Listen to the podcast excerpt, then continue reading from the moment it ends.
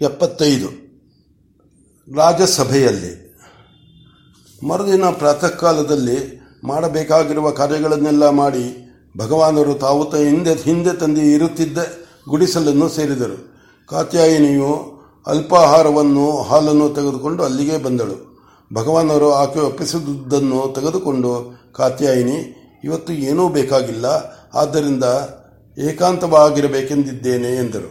ಕಾತ್ಯಾಯಿನಿಯು ದೇವ, ಅದು ತಮ್ಮಿಚ್ಛೆ.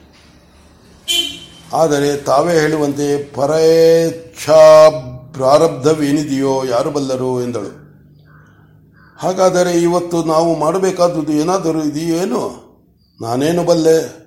ಮತ್ತೆ ಹಾಗೆಂದೇ ಅಲ್ಲ. ತಾವು ಹೇಳುತ್ತಿದ್ದ ಮಾತು ನೆನಪಾಯಿತು, ಹೇಳಿದೆ.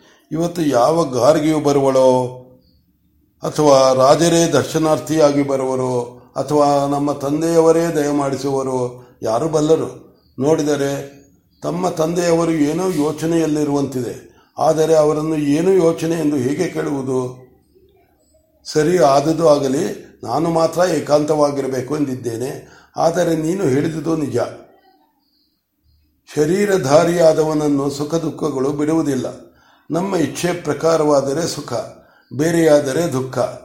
ಅಷ್ಟೇ ತಾನೇ. ತಮಗೂ ಸುಖ ದುಃಖ, ಸುಖ ದುಃಖಗಳು ಉಂಟೆ.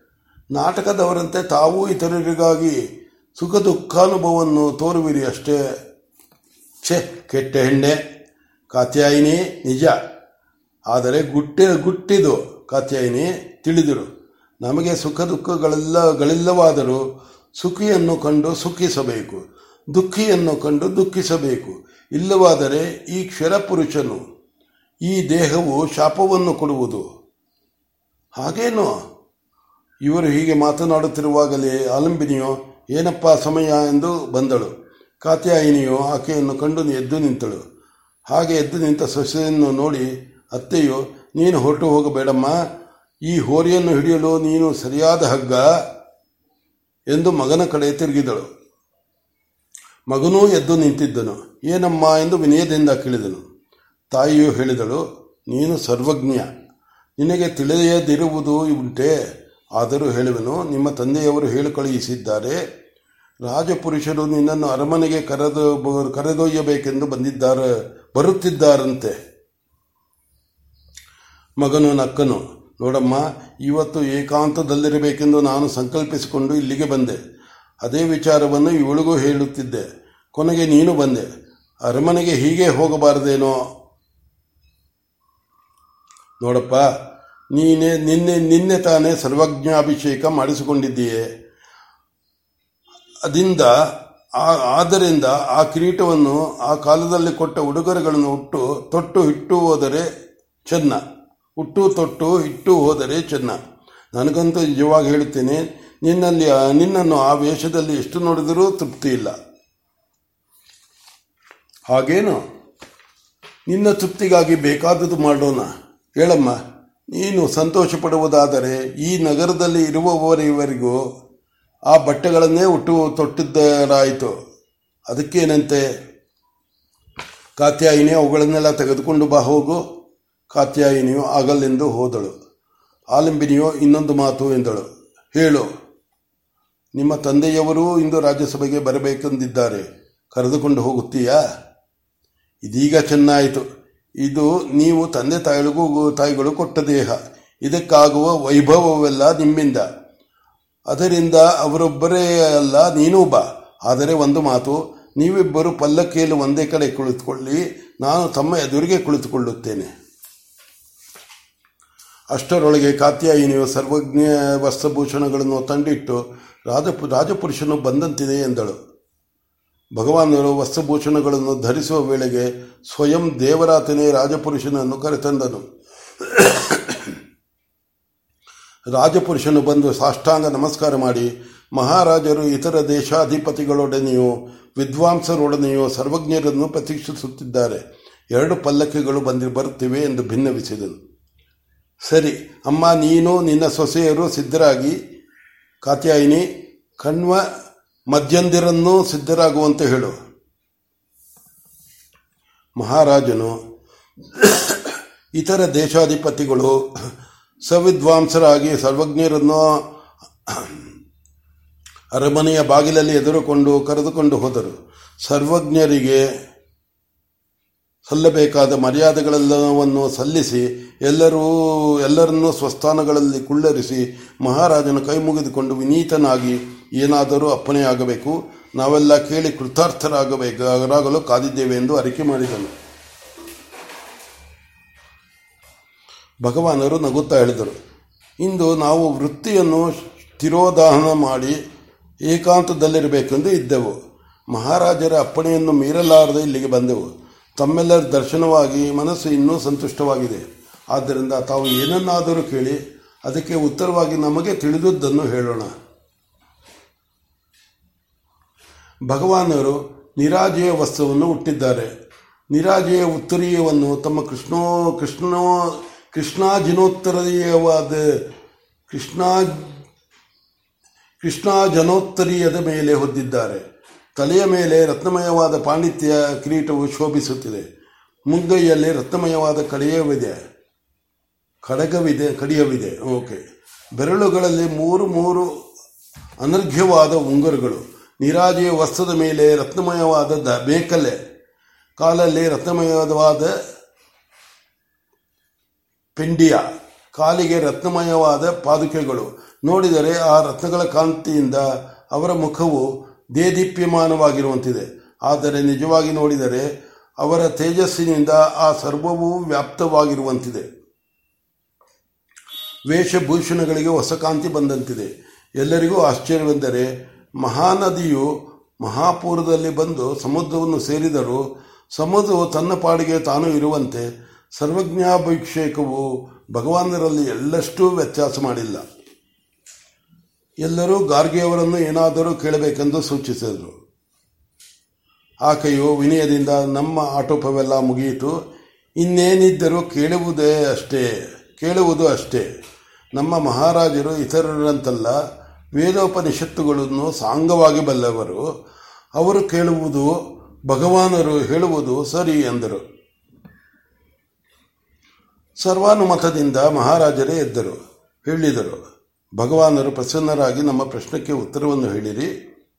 ಮನುಷ್ಯನು ಯಾವ ಜ್ಯೋತಿಯಿಂದ ತನ್ನ ಕಾರ್ಯಗಳನ್ನು ಮಾಡುವನು? ಪ್ರಶ್ನವು ಬಹಳ ಚೆನ್ನಾಗಿದೆ.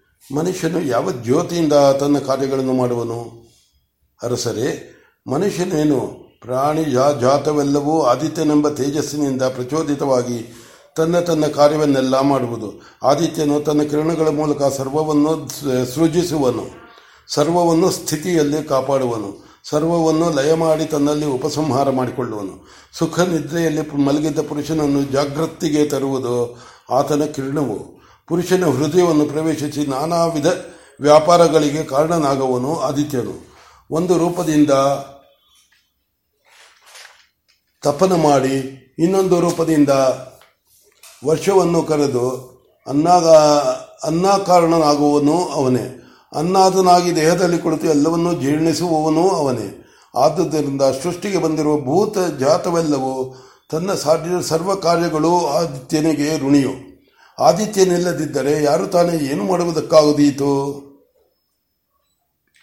ರಾತ್ರಿಯ ಹೊತ್ತು ಆದಿತ್ಯನಿರುವುದಿಲ್ಲವಲ್ಲವೇ ಹೌದು.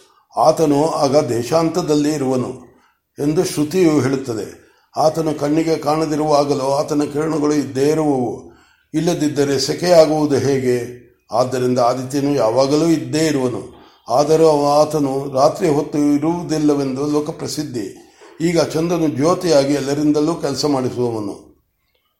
ಚಂದ್ರನು ಇಲ್ಲದಾಗ ಜ್ಯೋತಿ ಯಾವುದು ಭಗವಾನ್? ಚಂದ್ರನು ಪ್ರತಿ ರಾತ್ರಿಯೂ ಇದ್ದೇ ಇರುವನು. ಶುಕ್ಲ ಪಕ್ಷದಲ್ಲಿ ಸೂರ್ಯನಿಂದ ದೂರ ಹೋಗುತ್ತಾ ಹೋಗುತ್ತಾ ಆತನ ಕಳಾಭಿವೃದ್ಧಿ ಆಗುವುದು.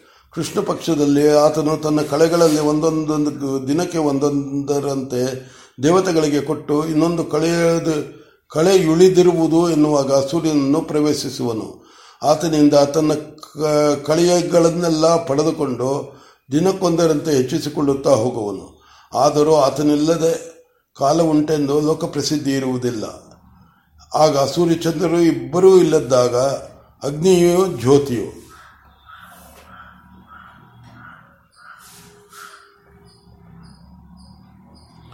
ಇವರು ಮೂವರು ಇಲ್ಲದಾಗ ಜ್ಯೋತಿಯು ಯಾವುದು ದೇವ? ಇವರು ಮೂವರು ಬಾಹ್ಯ ಜ್ಯೋತಿಗಳು. ಇವರು ಯಾರೂ ಇಲ್ಲದಾಗ ಪುರುಷನು ತನ್ನ ಕರ್ಣಗಳನ್ನೇ ಜ್ಯೋತಿ ಮಾಡಿಕೊಳ್ಳುವನು. ಕತ್ತಲಲ್ಲಿ ವಾಣಿಯು ಇವನಿಗೆ ಜ್ಯೋತಿ ಆಗುವುದು ವಾಣಿಯು ಕೇಳಿದ ಕಡೆ ಹೋಗುವುದು. ವಾಣಿಯನ್ನು ಹಿಡಿದು ಎಲ್ಲ ವ್ಯಾಪಾರವನ್ನು ಮಾಡುವನು. ಆದ್ದರಿಂದ ಆಗ ವಾಣಿಯು ಜ್ಯೋತಿಯು. ಆ ವಾಣಿಯು ಇಲ್ಲದ್ದಾಗಲೋ ದೇವ? ವಾಣಿಯು ಕರ್ಣವು. ಕರ್ಣವು ಜಡವು. ಕರ್ಣವನ್ನು ಜ್ಯೋತಿ ಎನ್ನುವುದು ಉಪಚ ಉಪಚಾರಕ್ಕೆ. ಬ್ರಾಹ್ಮಣ ದಂಪತಿಗಳ ಮಗನು ಬ್ರಹ್ಮಕರ್ಮ ಮಾಡದಿದ್ದರೂ ಅವನನ್ನು ಉಪಚಾರಕ್ಕೆ ಬ್ರಾಹ್ಮಣನೆಂದು ಕರೆಯುವುದಿಲ್ಲವೇ? ಹಾಗೇ ಇದು.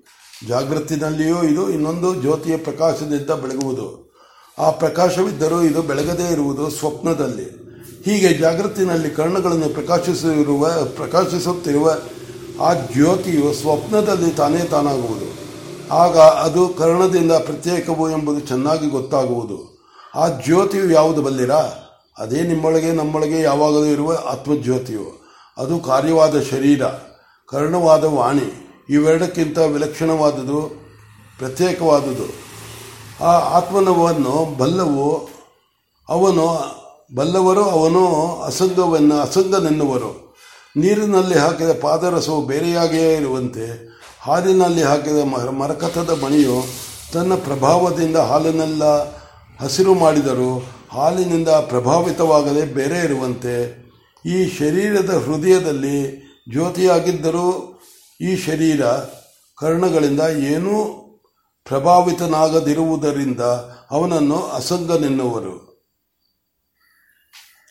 ಶ್ರುತಿ ಹೇಳಿತು, ಅವನನ್ನು ಕಾಣಬೇಕಾದರೆ ಸ್ವಪ್ನದಲ್ಲಿ ಎಂದು. ಏಕೆಂದರೆ ಜಾಗೃತಿನಲ್ಲಿ ಬಹಿರ್ಮುಖವಾಗಿ ಎದ್ದು ಕುಣಿಯುವಂತೆ ಕುಣಿಯುತ್ತಿರುವ ಈ ಕಾರಣಗಳ ವ್ಯಾಪಾರದಲ್ಲಿ ಆತ್ಮನು ಮೋಡಗಳ ಮರೆಯಲ್ಲಿರುವ ಸೂರ್ಯನಂತೆ ಮರೆಯಾಗಿರುವನು. ಸುಷುಪ್ತಿಯಲ್ಲಿ ತಾನೇ ತಾನಾಗಿರುವುದರಿಂದ ಅರಿವಿಗೆ ಸಾಧನವಾದ ಬುದ್ಧಿಯು ತುಷ್ಣಿಂ ಇರುವುದರಿಂದ ಆಗ ಆತನನ್ನು ತಿಳಿದುದನ್ನು ತಿಳಿದೇ ನೆನ್ನುವುದು ಹೇಗೆ? ತಿಳಿಯಲಿಲ್ಲ ಎನ್ನುವುದು ಹೇಗೆ? ಆದ್ದರಿಂದ ಶ್ರುತಿಯು ಅವನನ್ನು ನೋಡಬೇಕಾದರೆ ಸಂಧಿಸ್ಥಾನವಾದ ಸುಷಿಪ್ತಿಯು ಸರಿ ಎಂದಿತು. ಆತ್ಮನು ಜ್ಯೋತಿಯ ಜ್ಯೋತಿಯು. ಹೊರಗಿನಿಂದ, ಹೊರಗಿನ ಆದಿತ್ಯಾದಿಗಳಲ್ಲಿಯೂ ಪ್ರಕಾಶವಾಗಿರುವವನೇ ಆತನು. ಹೀಗೆ ಒಳಗೆ ಹೊರಗೆ ಎಲ್ಲೆಲ್ಲಿಯೂ ತುಂಬಿರುವ ಆತನನ್ನು ತಿಳಿದವನೇ ಕೃತಾರ್ಥನು. ಅರಸರು ಇನ್ನೂ ಏನೋ ಕೇಳಬೇಕೆಂದು ಹೋದರು ಭಗವಾನರು ಅದನ್ನು ನಿವಾರಿಸಿ ಆಗಲೇ ಮಧ್ಯಾಹ್ನವಾಗುತ್ತಾ ಬಂತು. ಕರ್ಮಠರಿಗೆ ಕರ್ಮ ಮಾಡಲು ಅವಸರ. ಈ ದೇಶಾಧಿಪತಿಗಳು ತೀವ್ರವಾಗುತ್ತಿರುವ ವೈಶ್ವನರನ ವೈಶ್ವನರನ ಉಪಾಸನೆಯನ್ನು ಸಕಾಲದಲ್ಲಿ ನಿರ್ವಹಿಸಲಿ. ಇವತ್ತಿಗೆ ಇಲ್ಲಿಗೆ ಸಾಕು ಮಾಡೋಣ ಎಂದರು. ಎಲ್ಲರೂ ತಟಪಟನೆ ಎದ್ದರು. ಅರಸರು ಕೈ ಮುಗಿದು ಇನ್ನೊಂದು ಗಳಿಗೆ ಕುಳಿತುಕೊಳ್ಳಬೇಕೆಂದು ಪ್ರಾರ್ಥಿಸಿ ಭಂಡಾರಿಯನ್ನು ಕರೆದು ಏನೋ ಕೇಳಿದರು. ಅವರು ವರದಿಯನ್ನೊಪ್ಪಿಸುವಂತೆ ಏನೋ ಹೇಳಿದ ಮೇಲೆ ಅರಸರು ಮತ್ತೆ ಭಗವಾನರಿಗೆ ಕೈ ಮುಗಿದು, ನಿನ್ನೆ ದಿನ ಬಂದಿರುವ ಕಾಣಿಕೆ ಹನ್ನೆರಡು ಲಕ್ಷದ ಹತ್ತಿರ ಹತ್ತಿರ ಇದೆ. ಅಪ್ಪಣೆ ಆದರೆ ಅದನ್ನು ಆಶ್ರಮಕ್ಕೆ ಕಳುಹಿಸುವೆನು ಎಂದರು. ಭಗವಾನರು ನಕ್ಕರು. ಈಗ ತಾನೇ ಈ ಮುಖದಿಂದಲೇ ಬಂತು. ಒಳಗೆ ಹೊರಗೆ ಎಲ್ಲೆಲ್ಲಿಯೂ ತುಂಬಿರುವವನು ಆತ್ಮನು. ಇಷ್ಟು ಬೇಗ ಅದನ್ನೇಕೆ ಸುಳ್ಳು ಮಾಡಬೇಕು? ಅದನ್ನು ಕೊಟ್ಟವರು ದೇವತೆಗಳು. ಅವರು ಶ, ಅವರು ಶರೀರ, ಶರೀರದಲ್ಲಿಯೂ ಇರುವರು. ಆದ್ದರಿಂದ ಕೊಟ್ಟವರಿಗೆ ತೃಪ್ತಿಯಾಗಲೆಂದು ಅವರಿಗೆ ಅದನ್ನು ಈ ವಿದ್ವಾಂಸರ ಮುಖವಾಗಿ ಅರ್ಪಿಸಿ. ಆಶ್ರಮವಾಸಿಗಳಿಗೆ ಬೇಕಾದರೆ ಅವರಿಗೆ ಕೊಡಲು ದೇವತೆಗಳು ಸಿದ್ಧರಾಗಿದ್ದಾರೆ. ಆಶ್ರಮವಾಸಿಗಳಲ್ಲಿ ಎಲ್ಲರೂ ಅಲ್ಲದೆ ಹೋದರೆ ಕೆಲವರಾದರೂ ಆ ತುಂಬು ತುಂಬಿದ ಆತ್ಮನ ದರ್ಶನದಲ್ಲಿ, ವಿಚಾರದಲ್ಲಿ ವಿಚಾರದಲ್ಲಿ, ಮನನದಲ್ಲಿ ನಿಧಿ ಧ್ಯಾಸನದಲ್ಲಿ ವ್ಯಗ್ರರಾಗಿರಲಿ ಎಂದು ಹೇಳಿ ಎದ್ದರು. ಎಲ್ಲರೂ ಭಗವಾನರನ್ನು ಕಳುಹಿಸಿಕೊಡಲು ಬಾಗಿಲಿನವರೆಗೆ ಬಂದರು. ಅಲ್ಲಿ ಪಲ್ಲಕ್ಕಿಯನ್ನೇರುವಾಗ ಭಗವಾನರು ಅರಸನನ್ನು ನೋಡಿ ಕರೆದು, ನೋಡಿ, ನಾವು ಹಸುವಿಗೆ ಹುಲ್ಲು ಹಾಕುವುದು, ಅದು ಹಾಲು ಕೊಡುತ್ತವೆ ಕೊಡುತ್ತದೆಂದೋ, ಕೊಡುವುದೆಂದೋ ಅಲ್ಲವೇ? ಹಾಗೆಯೇ ದೂರ ಪ್ರಯಾಣ ಹೊರಟದು, ಹೊರಟವನು ತಾನೇ ಗಾಡಿ ಮೊದಲಾದ ಸಂಭಾರಗಳ ಎಲ್ಲವನ್ನು ಸಿದ್ಧ ಮಾಡಿಕೊಳ್ಳುವುದು. ತಾವು ಈಗ ವಿದ್ವತ್ ಸಮೂಹವನ್ನು ಕಟ್ಟಿಕೊಂಡು ಅವರನ್ನು ಪೋಷಿಸುತ್ತಾ ಅವರಿಂದ ವೇದೋಪನಿಷತ್ತುಗಳನ್ನು ಸಂಗ್ರಹಿಸಿರುವರಿ ಇದು ಏಕೆ ಯೋಚನೆ ಮಾಡಿರಿ? ಏತಕ್ಕೆ ಆಡಂಬರವೆಲ್ಲ ಎಂಬುದನ್ನು ಕುರಿತು ಚಿಂತಿಸಿರಿ ಎಂದು ಎಲ್ಲರನ್ನೂ ಬೀಳ್ಕೊಂಡು ಹೊರಟು ಬಂದರು.